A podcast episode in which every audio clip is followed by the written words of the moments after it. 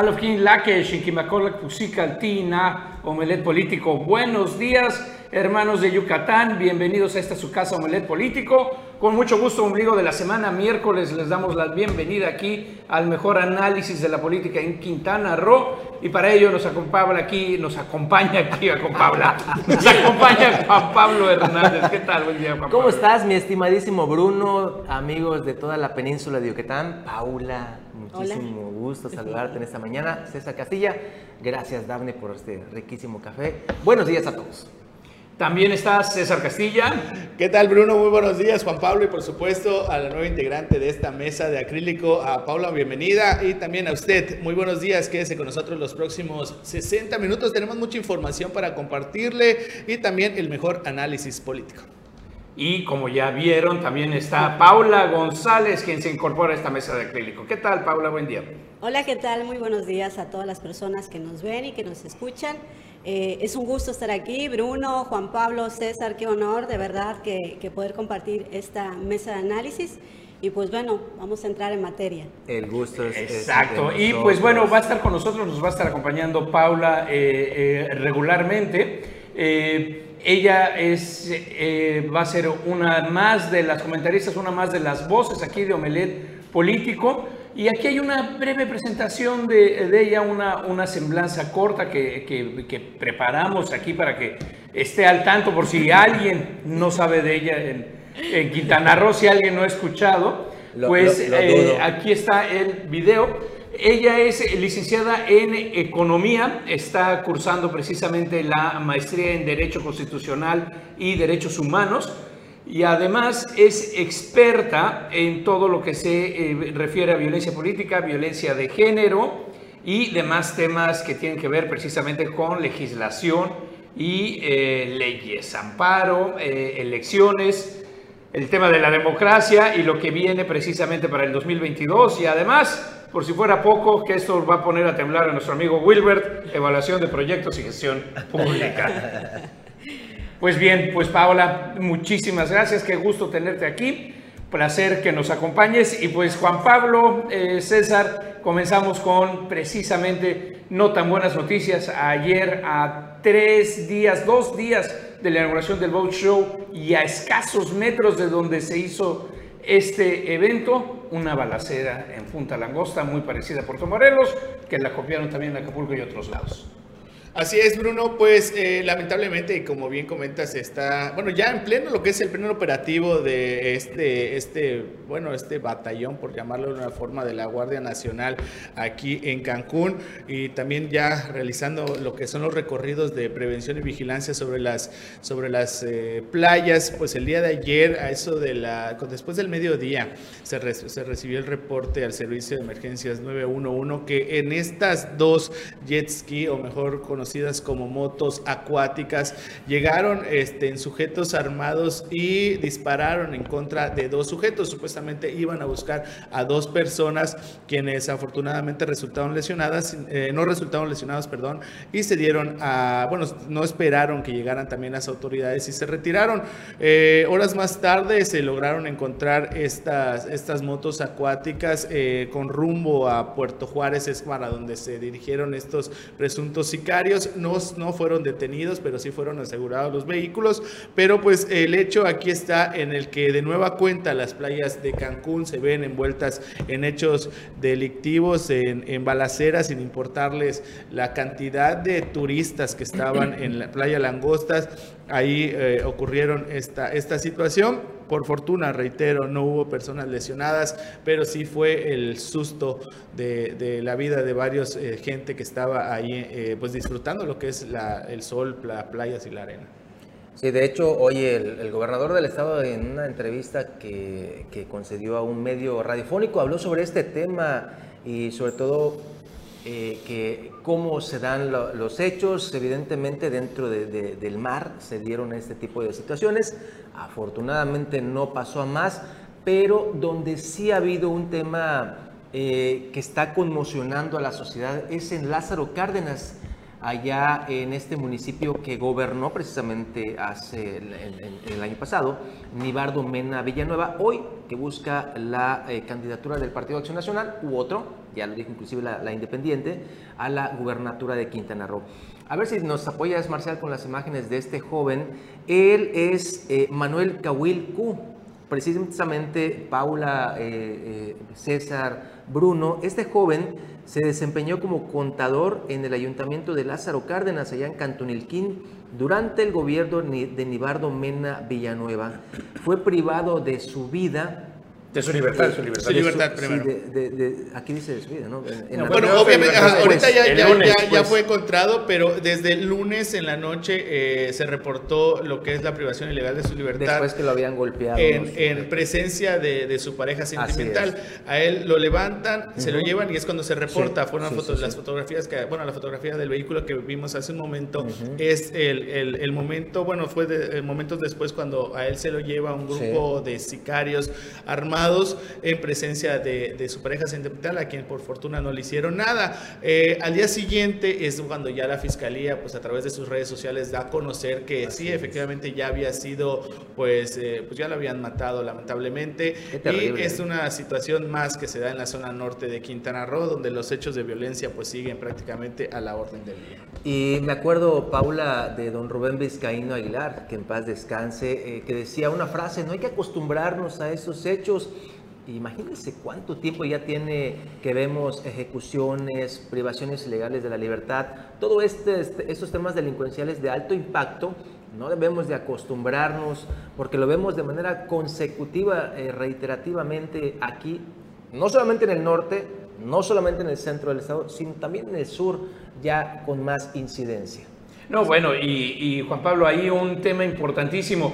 El miércoles de la semana pasada llegó precisamente el Batallón de Seguridad Turística, eh, eh, Bombo Pompeya, gritos demás, eh, desfiles para recibirlos y a una semana, a una semana, siete días exactos de haber llegado, se repite un operativo en donde llegan personas armadas por mar a una de las playas que están patrullando el batallón de seguridad.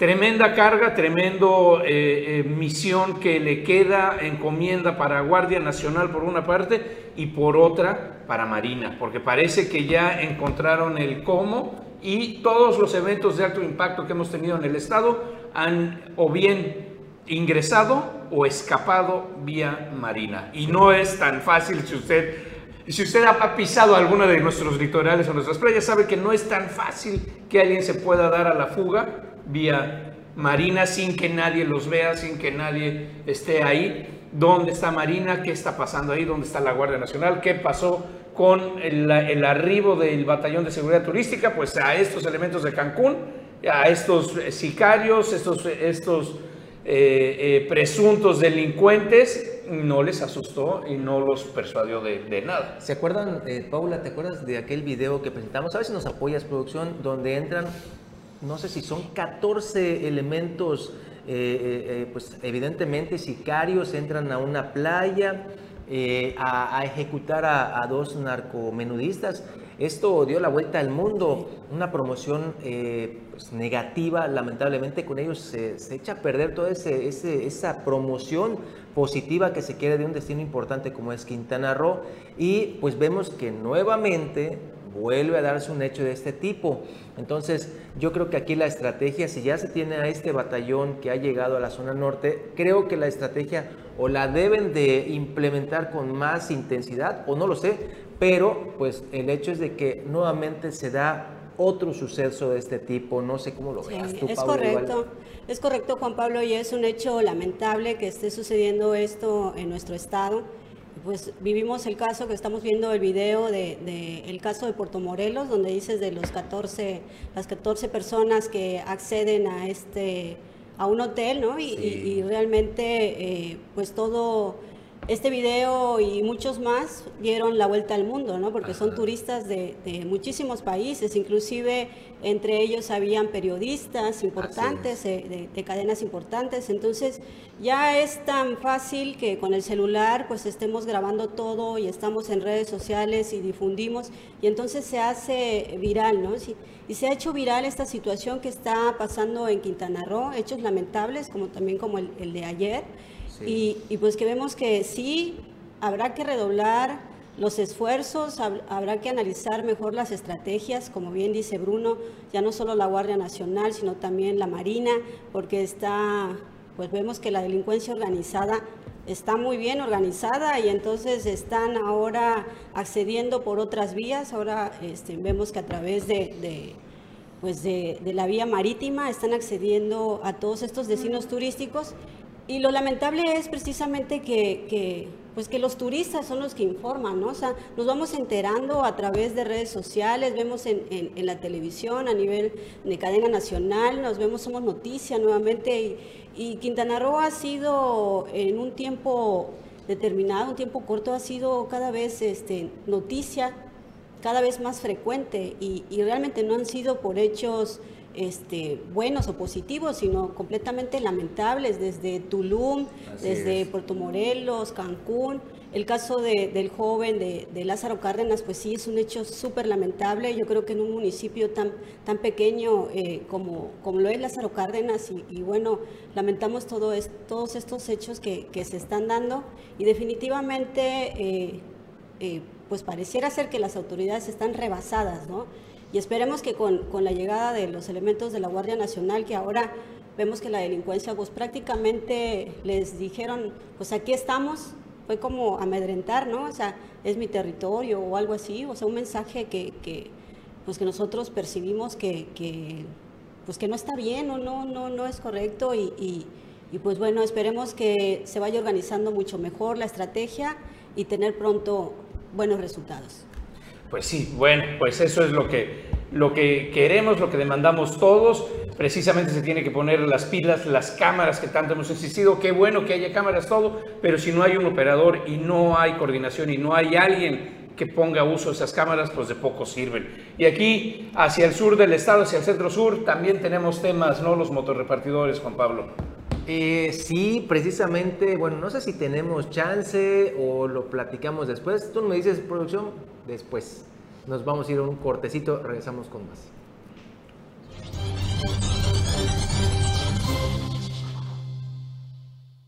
¿Qué tal? Y ya nos acompaña Anuar Moguel, el profesor de la información, se acaba de integrar aquí a la mesa de crítico. Buen día, Anuar, ¿qué tal? ¿Qué tal? Buenos días, Bruno, Paula, qué gusto, Juan Pablo y sobre todo usted, buenos días. Pues bueno, Juan Pablo, nos comentabas justo antes del corte la situación. Sí, ayer, ayer se dio un movimiento en el Congreso, bueno, uno de muchos. Eh, los motorrepartidores están inconformes. Recordemos que hace unos días, para ser exactos, una semana, Jorge Pérez y Pérez, el director del Instituto de Movilidad en Quintana Roo, dijo que eh, a los motorrepartidores, a partir del 2022, se les va a cobrar un impuesto o un... Pues sí, se les va a cobrar mil pesos de manera anual. Muchos han dicho que es poco, otros dicen que es demasiado. Eh, los, los motorrepartidores ayer se inconformaron en el Congreso local contra esta pretensión del Instituto de Movilidad y su director señalan que no tiene la facultad, que se está extra eh, limitando en sus funciones Jorge Pérez y Pérez e inclusive podrían llegar a pedir juicio político hasta eso contra el funcionario. Ahí estuvieron varios, varios de ellos eh, haciendo este, esta manifestación. Eh, señalaron que pues el Instituto de Movilidad no les ha dicho, bueno, yo te voy a regularizar, pero a cambio te voy a dar tal cosa. O sea, no ha habido ningún acercamiento, no ha habido nada y por ello la inconformidad.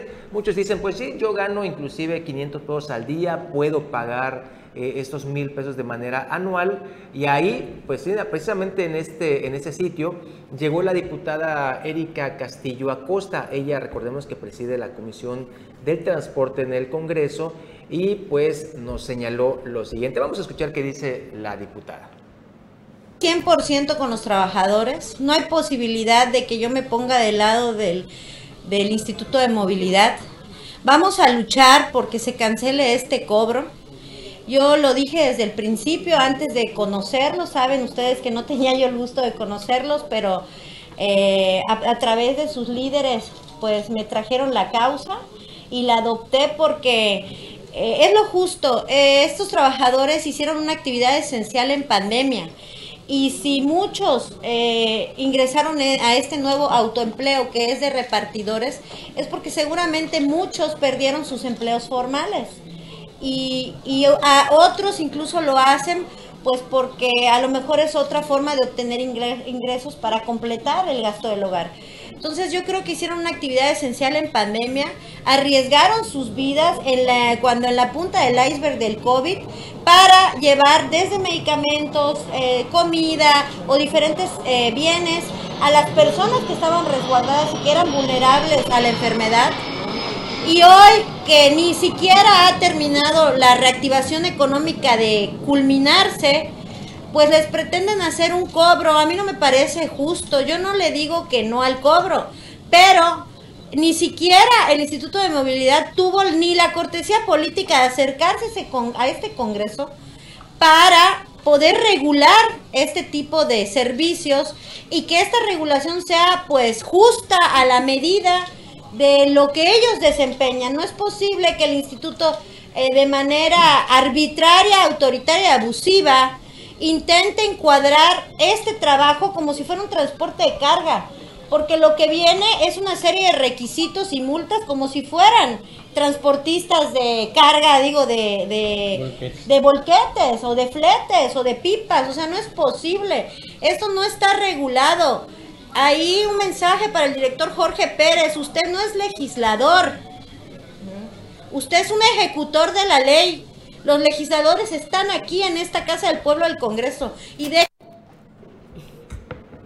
Ahora a ver, Juan Pablo, eh, que para mí es realmente un tema, el, transporte en Quintana Roo rebasa por mucho, y mira que he vivido norte, centro, sur, varios estados, pero me, sobrepasa eh, cómo se involucra precisamente el tema político y los transportistas. A ver, si yo tengo un negocio y reparto tacos de canasta, tacos, sabes, panuchos, demás, y yo tengo mi motocicleta que compré, está a nombre del negocio, y un empleado mío, como parte de sus labores, lleva esa comida a alguien, voy a tener que pagar mil pesos adicionales y ese chavo tiene que pagar mil pesos adicionales. No, no, no, creo que ya cuando estás constituido como una empresa, eh, por ejemplo, hay unas que tienen ahí un... De logotipo. Un logotipo de un... O sea, los de Dominos, pues, esa, esa flota de 15 de repartidores de pizzas. No, no, porque ellos están constituidos como empresa. Y ya quiero ah, ver en pues cuanto llegue la mafia a decirles, a ver, mijito, yo sí pago mil pesos. Sí, sí. Eh, eh, eh, pues, fíjate, fíjate Juan Pablo, Bruno, Anuar, que ayer estuve revisando porque, pues, primero felicitar a los motorrepartidores porque están organizados, ¿no? Y están luchando ante una arbitrariedad, como mencionó la diputada. Realmente esto no está regulado, ellos no aparecen en la ley como tal. El cobro, el artículo 25 de la ley de movilidad tiene en su fracción 2 el cobro de tarifas y especifica para qué vas a cobrar la tarifa. Entonces, esto no está, es, un servicio, como mencionas Bruno, o sea, las empresas, o sea, vemos de restaurantes, por ejemplo, pues tienen su flotilla de motos porque lo que ofrecen es un servicio para llevarlo a tu casa y entonces ya te lo cobran ahí. Entonces, y esto dice, bueno, de manera independiente, que tú estás trabajando de manera independiente como motorrepartidor, entonces tú también tendrías que ir a lo mejor a darte de alta como empresario y demás, pero aún así no está regulado un cobro por el hecho de transportar. La, la, ley de movilidad es clara que el objeto de realmente del cobro y de esa misma ley es el que transportes personas o transportes cargas, ¿no? Se habla también de bienes, pero no es muy específico. Entonces tendrían que ir incorporando, tendrían que diseñar y analizar si realmente corresponde al Instituto de Movilidad hacer un cobro por este servicio que prestan los motorrepartidores. ¿Se puede, cobrar un servicio a una figura que no está establecida en la ley? Porque creo que la, figura del motorrepartidor no existe. No, ni diligenciero ni nada, y es lo que están peleando, que no está configurado eh, en la ley el tema de ellos. Sin embargo, está la otra parte, ¿no?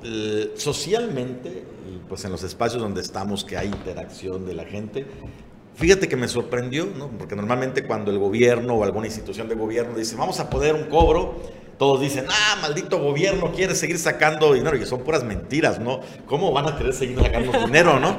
Pero, no creo, no creo. Pero, pero en el caso de los motorrepartidores, mucha gente está a favor de que paguen el permiso y de, y de sobre todo que se les regularice porque pues han incurrido ya en algunas irregularidades. La regularización es correcta, ¿no? O sea, sí debe existir un padrón, debe existir ahí como, como cualquier vehículo, porque sí se presta mucho también para, para temas de, otro tipo de, o sea, de delincuencia quizás, de, realmente que se está moviendo y, la sociedad también este, pues percibe, o sea, tiene una percepción también de, de ese movimiento así medio raro, ¿no? Entonces sí hace falta la regularización, si están dispuestos, ellos mismos manifestaron que están dispuestos a pagar, pero tiene que haber realmente un, un porqué, hacia dónde va direccionado, qué me vas a ofrecer. Quizás incorporar dentro, primero incorporarlos a la ley, establecerlo y definirlo, pero quizás justificar, no sé, a través de, que, de un tipo de seguro, porque realmente es un, es un oficio de, alto riesgo, ¿no? Sabemos cuántos motorrepartidores inclusive han perdido la vida precisamente quizás por, por pues igual eh, tipos de accidentes en los cuales ellos también no, no prevén la velocidad o se van metiendo entre los vehículos. Por eso también nos surge a nosotros que los regularicen, pero quizás eso ya sea una actividad de tránsito. ¿no? Entonces, eh, este, sí hace falta que se regularicen, que exista un padrón, que, que, se vayan incorporando, pero primero hay que modificar la ley, hay que incorporarlos y luego, luego les cobras, ¿no? Pues sí. Este, va a estar interesante. Por lo pronto Jorge Pérez dijo, va porque va. Y ya salió Erika Castillo a decir, no señor, no puede. Vamos a ver qué sucede. Estaremos muy atentos de, este asunto. Y, bueno, Anuar, ¿qué crees en, el norte, centro norte del estado? Precisamente en la carrera del 2022 reaparece un nombre y no con los colores que pensábamos. Pues resulta que el día de ayer hay una eh, comida, ¿no? digamos reunión, no digamos en clave político, hay una reunión de eh, la alianza de los dirigentes, los responsables de los partidos PRI, PAN, PRD en eh, Cancún, en el norte, se juntan. incluso hay posibles aspirantes, la senadora Mayuli está en esta reunión, en esta comida, en este espacio, y empiezan a manejar nombres. Extrañamente está Laura Fernández, la ex presidenta municipal de eh, Puerto Morelos, y de esa junta, de esa reunión de esas personas, según medios periodísticos y según el radio pasillo que hay el día de hoy, se van a decidir que Laura Fernández sea la candidata de esta alianza, a pesar de todos los problemas y todo lo que está ella. los adeudos, los problemas, todo el cochero que dejó en Puerto Morelos. Mira, mira, está interesante, no es algo nuevo este rumor, nada más que ya se está formalizando. Hace más o menos como mes, mes y medio lo comenté aquí en este espacio, que el PRI eh, por ahí con la influencia del exgobernador Félix González Canto, estaba candidateando probablemente a Laura Fernández Piña, quien en su momento también quería ser como que una opción dentro de la coalición de la 4T, ahí, eh, por el Partido Verde. ¿Qué pasó? ¿Por qué se peleó con el Niño Verde? No lo sabemos, pero lo que sí sabemos, lo que hay una evidencia clara, es de la rapacidad con la que se actuó en Puerto Morelos, un municipio relativamente pequeño, muy próspero, que durante el trienio o los dos trienios que estuvo eh, Laura Fernández al frente adquirió deuda, sí, no sé con, qué pretexto, con qué argumento, si no es, no es José María Morelos o, Felipe Carrillo Puerto. Con las primas de medio millón de pesos al final. Y quiso, y quiso eternizarse en el poder, ¿no? Eh, metiendo a su delfín originalmente, luego sabemos la tragedia que pasó con Nacho Rodríguez, eh, metió o apoyó después a Blanca Merari pensando que la podía controlar como títere, pero pues no contaba con la astucia de otros operadores. Y finalmente, ¿qué es lo que vimos? El último escándalo, esta lista de sindicalizados de altos funcionarios sindicalizados que ella quiso dejar sembrados para seguir manteniendo el control del municipio más otros escándalos de corrupción y demás cuestiones. Sin embargo, pues ahora surge como la candidata probable para competirle a Morena. La gran pregunta es, ¿con estos candidatos de verdad quieren eh, hacerle mella a Morena o es simplemente carne de cañón? Porque no hay manera de que una Laura Fernández Piña no tiene ni la popularidad, ni la presencia, ni el prestigio político como para ser una verdadera opción que convenza a la ciudadanía para la gubernatura. Bueno, al menos esa es mi opinión y la de muchas personas con las que... No, completamente de acuerdo, Anuari. Si hablamos de, personajes en los tres partidos, PRI, PAN y PRD, bueno, eh, eh, eh, estaría muy por abajo de la lista de los 150, 200 personas antes de, de, estar ella. Ahora bien, el cambio de colores ya sería, ahora sí que pasamos de eh, tricolor a ser sandía, a ser politécnica y ahora regresaría otra vez pues a ser sandía o a ser tutti frutti, a ser arcoíris, a ver de qué color, porque esto implicaría que dejaría eh, que ya no, no nos sorprende nada, pero seguiría la misma línea de soy diputada y logro un puesto de elección popular bajo los colores de un partido y lo dejo colgado ese partido, dejo colgado a los electores, que es lo más importante, porque ella llegó con una plataforma política, con una propuesta clara, estemos a favor o no del verde, ella llegó por el verde como aliado de Morena, con eso, y se va al otro lado. ¿Y por qué? No porque no, no tenga espacio para sus movimientos políticos, no porque su plataforma política, no porque sus miles de propuestas legislativas que hasta ahora no hemos no, bueno, nada, ni hablemos de eso, ¿no? No, ninguna de esas. No, sí, yo sí te puedo recordar una. La ley Piña. Sí, que penalizaba el aborto o pretendía penalizar, o sea, totalmente en contra de su género. Fue muy criticada en esa ocasión, quizá te acuerdes, Paula, de esa iniciativa. Eh, de hecho, ella traía la camiseta del PRI en ese entonces, ¿no? Estuvo en la legislatura representando al PRI y fue una de las leyes que, pues, que ella impulsó. Yo creo que esa es una carga realmente para Laura Fernández. Y pues bueno, eh, realmente sí sorprende eh, esta decisión y, pues yo no veo eh, realmente en esa alianza, es, es muy complicado que, que, formen oposición, ¿no? O sea, realmente ahorita no vemos oposición, inclusive a nivel nacional se habla del prácticamente de la desaparición de los partidos, ¿no? O sea, estamos hablando que quizás el PRI se convierta en un partido satélite, el PAN realmente no encuentra un rumbo específico porque a veces como que es, este, es aliado y como que de repente golpea.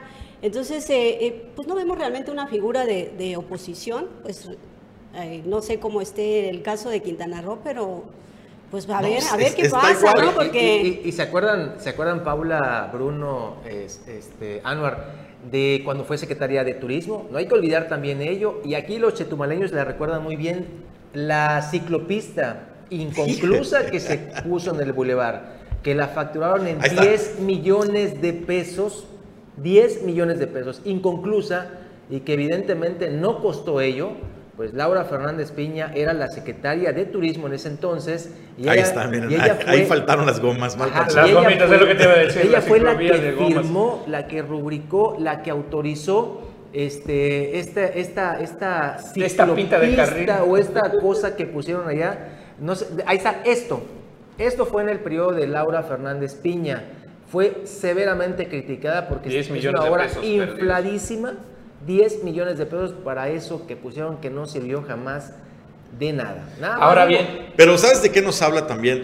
mira, no es un hecho que sea nominada como candidata, pero se está rumorando fuertemente. ¿De qué nos habla esto? De que los partidos, y estos partidos que como bien señala Paula están ya en peligro de extinción, el PRI, pues ya vimos una estadística reciente que es el número uno del el partido porque la gente jamás votaría. El PRD a punto de, desaparición. El PAN es el único que se mantiene con cierta aceptación, pero lejísimos de Morena, o sea, con un 14% de aprobación ciudadana. Y no termina de comprender que los ciudadanos estamos cansados de ver este tipo de simulaciones, este tipo de hechos, de compadrazgos.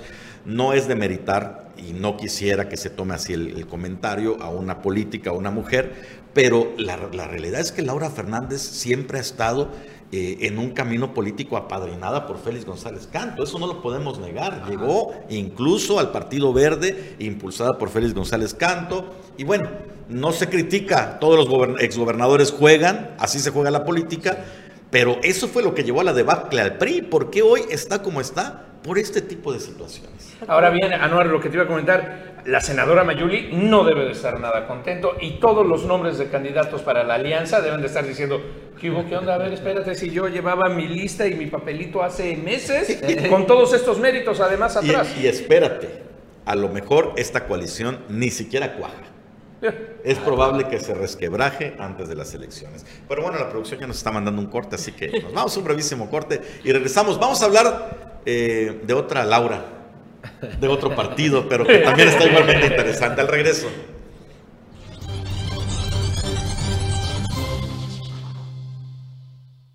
Estamos de regreso en Omelet Político y vamos a hablar del proceso interno de Morena. Ayer salió una nueva información oficial, un comunicado de prensa por el Comité Ejecutivo Nacional de Morena, con sorpresas. Y una vez más nos damos cuenta, de repente se enojan y dicen, es que tú eres antimorenista. No soy antimorenista, tengo muchos amigos en Morena, pero hay cosas que dices tú, de verdad, en Morena hacen lo que se les da la gana cambian las reglas porque saben que ellos hacen las reglas.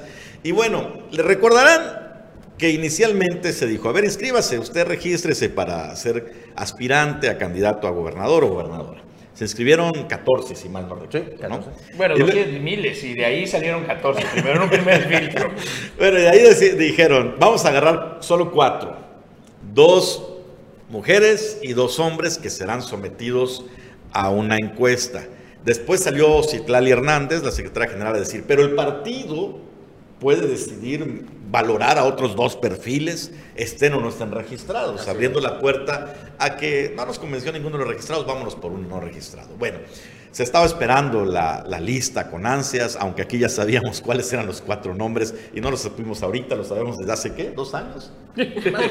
José Luis Pech Vargas, Luis Alegre Salazar, María Alessandra Espinosa y Maribel Villegas Gaché, que han estado en campaña, perdón, han estado con la aspiración desde hace muy buen tiempo. Pues en este nuevo comunicado, no sé si tiene la producción la, la imagen, aparece un quinto nombre, de repente, que nadie tenía eh, en consideración, que será medido. Aquí está todo el rollo, dice, ya seleccionamos a los nombres de quienes participarán en la medición, en el ejercicio demoscópico. Y en el caso de Quintana Roo, que es lo que nos interesa, además de los cuatro mencionados, en el número tres aparece Laura Beristain Navarrete. Oye, Laura Beristain Navarrete no es aquella expresidenta municipal que está señalada de un desfalco de 550 millones de pesos en Playa del Carmen. Sí, y que además fue derrotada como candidata de Morena en solidaridad.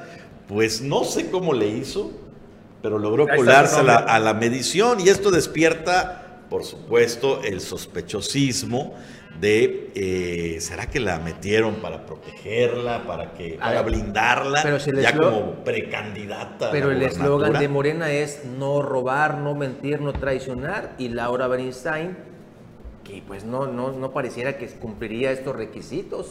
Y la otra, ¿le alcanza Laura Bernstein? No creo. Para meterse en contienda.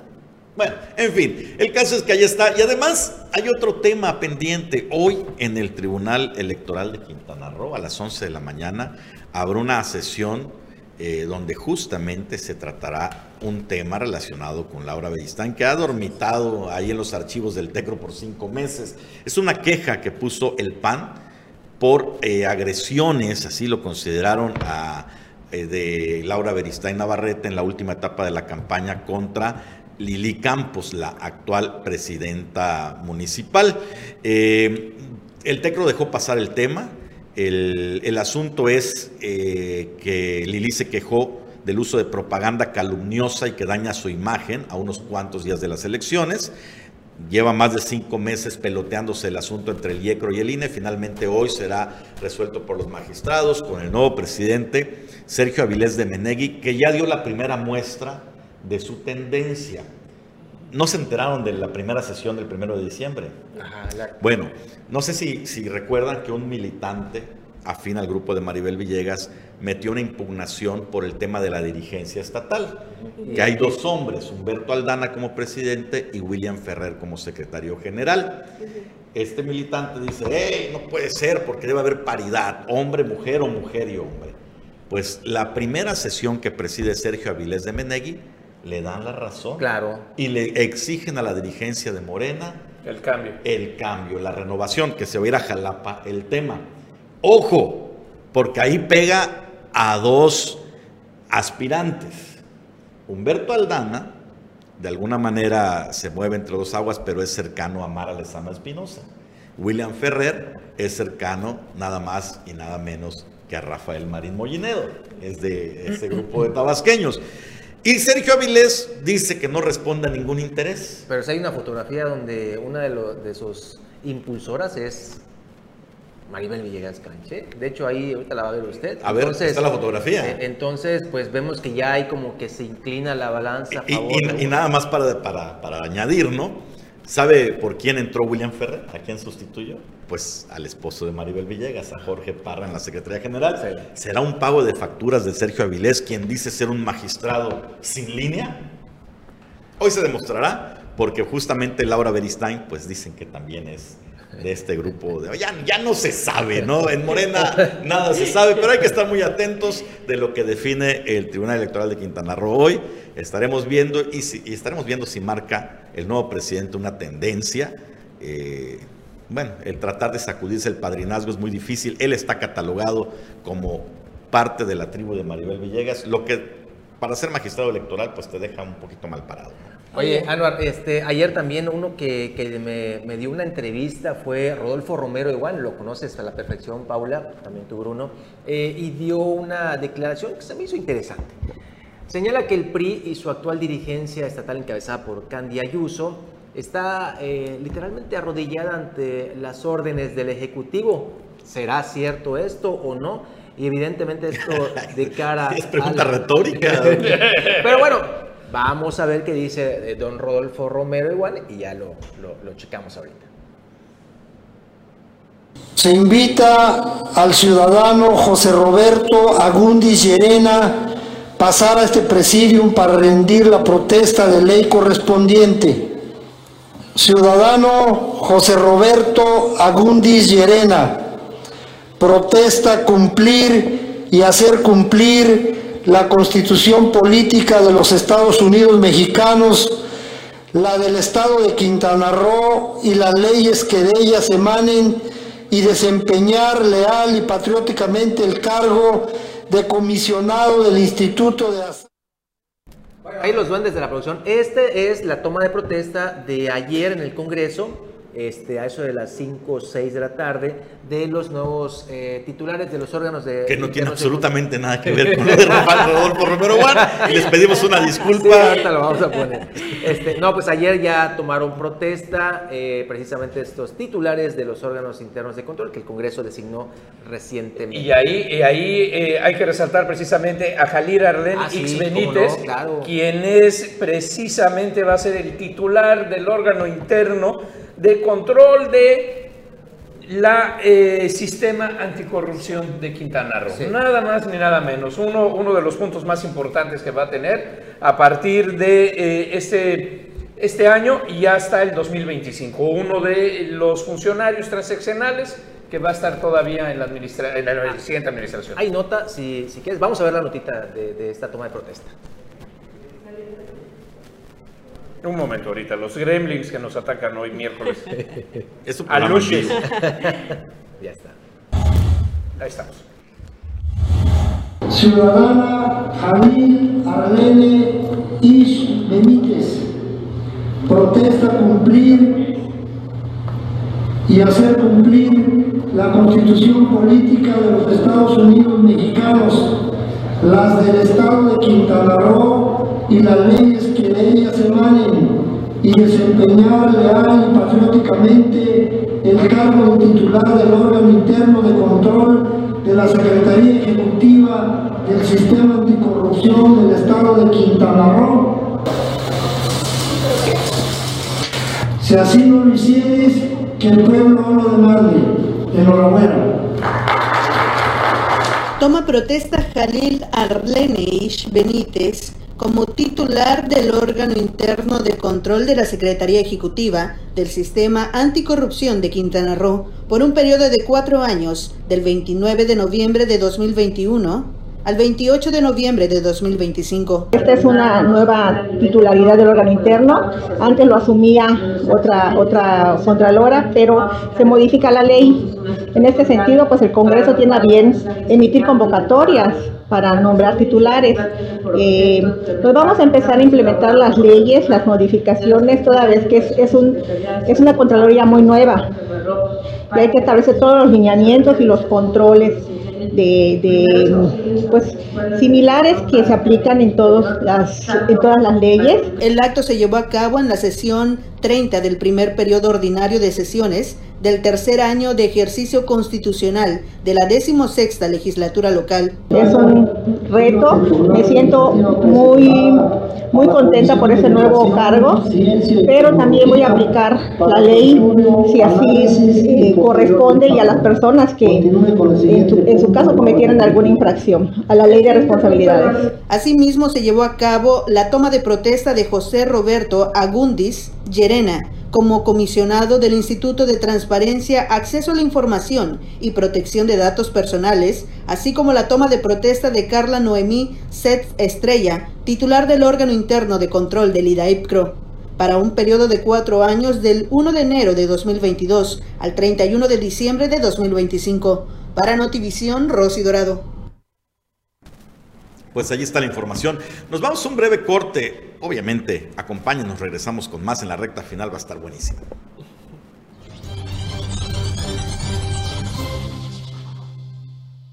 Recta final de Político. Eh, tuvimos la oportunidad hoy de entrevistar al gobernador Carlos Joaquín González sobre qué hay de inversiones para la zona sur del estado. Y no me refiero a inversiones del gobierno estatal, sino inversiones reales de empresas y demás, no solo en, obra pública.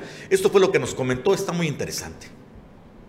Gobernador, junto con la vacunación, los bajos números de contagios que tenemos ahorita, pues hemos visto cifras económicas alegres, indicadores nacionales que colocan a Quintana Roo con un buen avance en el combate a la pobreza. Ayer escuchábamos a la doctora Johannet Torres, titular de la CEFIPLAN, decir que se recaudó 80% más de lo estimado para este año, tomando en cuenta que lo estimado era muy bajo por el asunto de la pandemia, pero aún así se superó esa expectativa. La gran pregunta es, para el sur del estado, en entrevistas pasadas que hemos tenido aquí, usted adelantó que vienen inversiones interesantes para el sur del estado. ¿Puede hablarnos o puede adelantarnos alguna de esas inversiones que tendríamos ya quizá en la recta final de su gobierno en esta parte de la entidad? Y bueno, podemos platicar de algunas de ellas. Eh, inversiones de tipo turístico que se han venido dando. Primero, debo decirte que no se han detenido este tipo de inversiones, sobre todo en la zona de Bacalar, en la zona de Bacalar.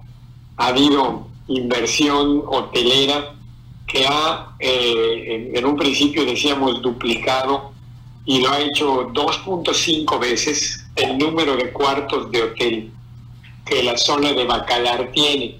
Hoteles que en la medida en la que se han venido construyendo han venido siendo mejores en cuanto a esa oferta hotelera que hoy se presenta, hoteles de baja densidad, como debe de ser en la zona, con las características que está tomando el mismo lugar, y que hoy hace que se tengan alrededor de 3.000, un poco más de 3.000 habitaciones en la zona de Bacalar, donde sigue aumentando la inversión, principalmente turística, con eh, estas, estas instalaciones que ahora son de muy alta calidad, algunas de ellas, con tarifas muy interesantes y que se unen a los conceptos que ya se tienen en algunas zonas del norte del estado o que se han venido generando o construyendo en la zona norte del estado. En Bacalar se mantiene ese ritmo de inversión y seguramente va a continuar así durante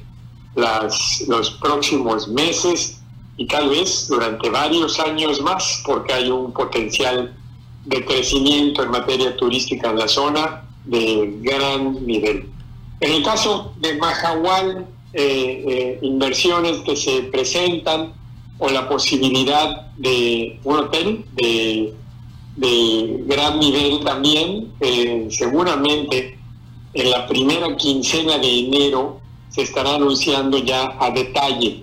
Están los trabajos ya de solicitud de de autorizaciones, eh, en sus esquemas de cierres de financiamiento y eh, seguramente también será una inversión muy importante para la zona de eh, Mahahual, entre Mahahual y Xcalac.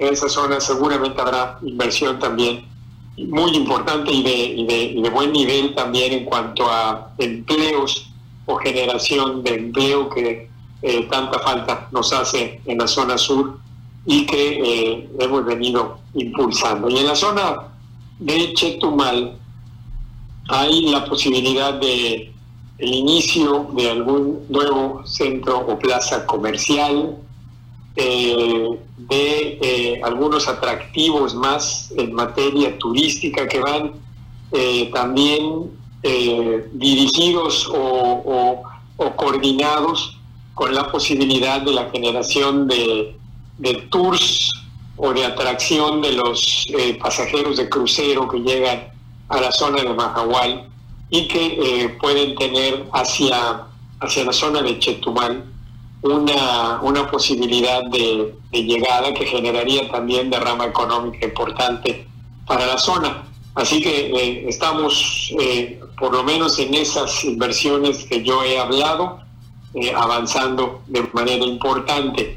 Y hay también la posibilidad de una inversión en materia de la propia central de abastos o de eh, empresas eh, muy fuertes en materia de eh, almacenaje que pudieran llegar a la zona también de Chetumal en los próximos las próximas semanas o los próximos meses hemos venido teniendo algunas pláticas con ellos grupos muy importantes a nivel nacional e internacional que han decidido o que están en ese momento en ese momento de la toma de decisiones y hemos venido eh, resolviendo algunas de sus dudas y al mismo tiempo gestionando y negociando con ellos algunos temas. De hecho, el día de ayer tuvimos algún contacto con estos, con algunos de estos grupos y eh, pues vamos por buen camino en la posibilidad de que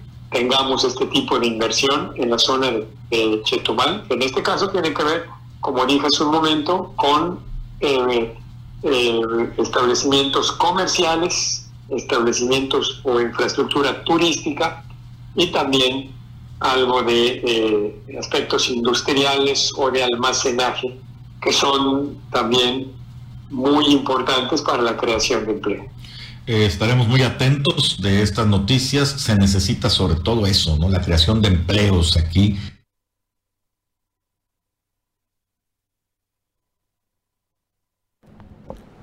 Bien, pues esto es lo que señala el gobernador. Interesantes inversiones para Mahahual y Xcalac. Esperamos que se concrete y que se abran. Mm, eh, para Chetumal, zonas comerciales y sale una nueva plaza. Ojalá, insisto, lo que se requiere para reactivar al sur es eh, pues abrir nuevos giros de, y nuevos negocios que den oportunidad a la gente local de trabajar. Ya, ya no tenemos tiempo un minutito nada más. Nos comentabas, Paula, en el corte sobre un tema que se va a tratar en los tribunales, pero federales. Sí, hablando de partidos políticos, en el Tribunal Electoral del Poder Judicial de la Federación, hoy se, resuelve, obviamente, eh, pues la pérdida de registro de los partidos redes sociales progresistas y el PES, pero llama la atención el proyecto del magistrado Infante, que trata de justificar al partido Fuerza por México de revocar esta sentencia y que no pierda su registro con la justificación de que no alcanzó su 3% que marca la Constitución por cuestiones de la pandemia. Entonces, eh, resulta iberosímil, parece un chiste realmente que, que se vaya a discutir esto en un tribunal federal. Y pues bueno, que estemos hablando que, que el Partido Fuerza por México llegue a recuperar su, su registro, ¿no? Y que no alcanzó el 3%, llegó a un 2.54%. Y pues bueno, esto le abre la puerta a, pues a, todos y a todas de poder estar impugnando. ¿no? Es que, es que había mucha gente con COVID que iba a votar por nosotros, pero no votó, ¿no? Sí, así es, bárbaro. estar pendientes de esa resolución. Hoy se resuelve. Hoy. Pues mañana se, los comentamos. Así es. Mañana les comentamos qué pasó allá en el TEPJF, el Tribunal Electoral del Poder Judicial de la Federación. Llegamos hacia el final, Juan Pablo. Hasta mañana. Y por cierto, muchas felicidades a mi tía Patti Hernández. El día de hoy está cumpliendo años. Oye, también a nuestro amigo el güero Bando. Hoy cumpleaños. Ah, sí, cierto. También Gabriel Mendicuti. Ah, mira. Nada Muchas felicidades para todos, para todos. Felicidades, un abrazo. Muchas gracias a Canal 10, eh, gracias a Carlos Pérez Zafra y bueno, a todos ustedes que, que, me han arropado en este programa. Y pues bueno, es un gusto estar de verdad compartiendo con ustedes nuestras opiniones. Les agradezco muchísimo. Bruno. Tacto Gelquín, nos vemos mañana. Gracias por estar aquí. Hasta mañana. No se pierda un Melet Político en punto de las 9.